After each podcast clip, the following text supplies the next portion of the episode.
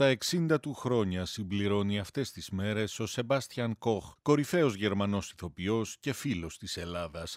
Έγινε γνωστός στη χώρα μας από την ταινία του Γιάννης Μαραγδί «Ο Θεός αγαπάει το χαβιάρι». Εκεί υποδίεται τον δαιμόνιο έμπορο Ιωάννη Βαρβάκη, που ξεκίνησε από τα φτωχικά ψαρά για να γίνει περιζήτητος στην αυλή της Εκατερίνης της Μεγάλης. Ήρθε πάλι στην Αθήνα τον Οκτώβριο του 2019 για την πρεμιέρα της ταινίας «Μη χαμηλώνεις στο βλέμμα» στο Ίδρυμα Μιχάλης Κακογιάννης. Σύμφωνα με ελληνικά δημοσιεύματα, κάθε τόσο απολαμβάνει τις διακοπές του στην Πάρο.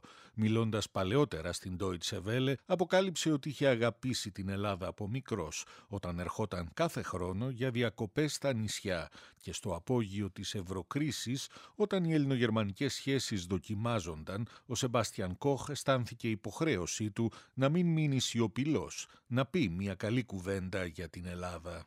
Το ραντεβού για τη συνέντευξη με το γερμανικό πρακτορείο ειδήσεων είχε δοθεί στο καφέ Einstein στην Kurfürstenstraße, στην καρδιά του παλαιού δυτικού Βερολίνου. Ήταν κάποτε το στέκι του. Αγκαλιάζει με οικειότητα τη σερβιτόρα, παραγγέλνει καπουτσίνο μεγάλα βρώμης. Πρόσφατα επανήλθε στη μικρή οθόνη μετά από χρόνια με την τηλεοπτική σειρά «Oya Ehren», στην οποία υποδίεται έναν δικαστή που μπαίνει στο στόχαστρο της μαφίας κάνει λιγότερη τηλεόραση σήμερα. Γενικά κάνει λιγότερα πράγματα. Έχω ακούσει πολλές φορές τον εαυτό μου να λέει θα κάνω επιτέλους ένα διάλειμμα και μετά σκεφτόμουν ότι το ίδιο έλεγα και πριν από δύο ή και τρία χρόνια. Κάποια στιγμή λοιπόν αποφάσισα να το κάνω αυτό το διάλειμμα, λέει ο Σεμπάστιαν Κοχ.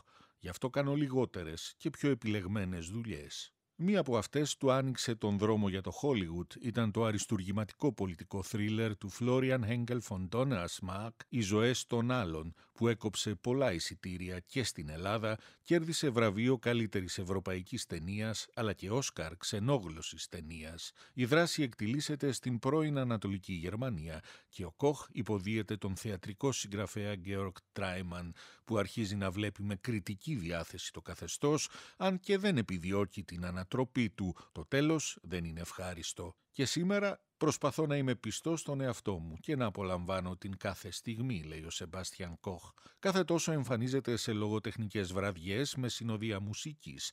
Μαζί με τον Γερμανο-Ιρλανδό, μουσικό και δεξιοτέχνη του βιολιού Daniel Hope, έχει ξεκινήσει το πρόγραμμα Paradise, όπως Παράδεισος.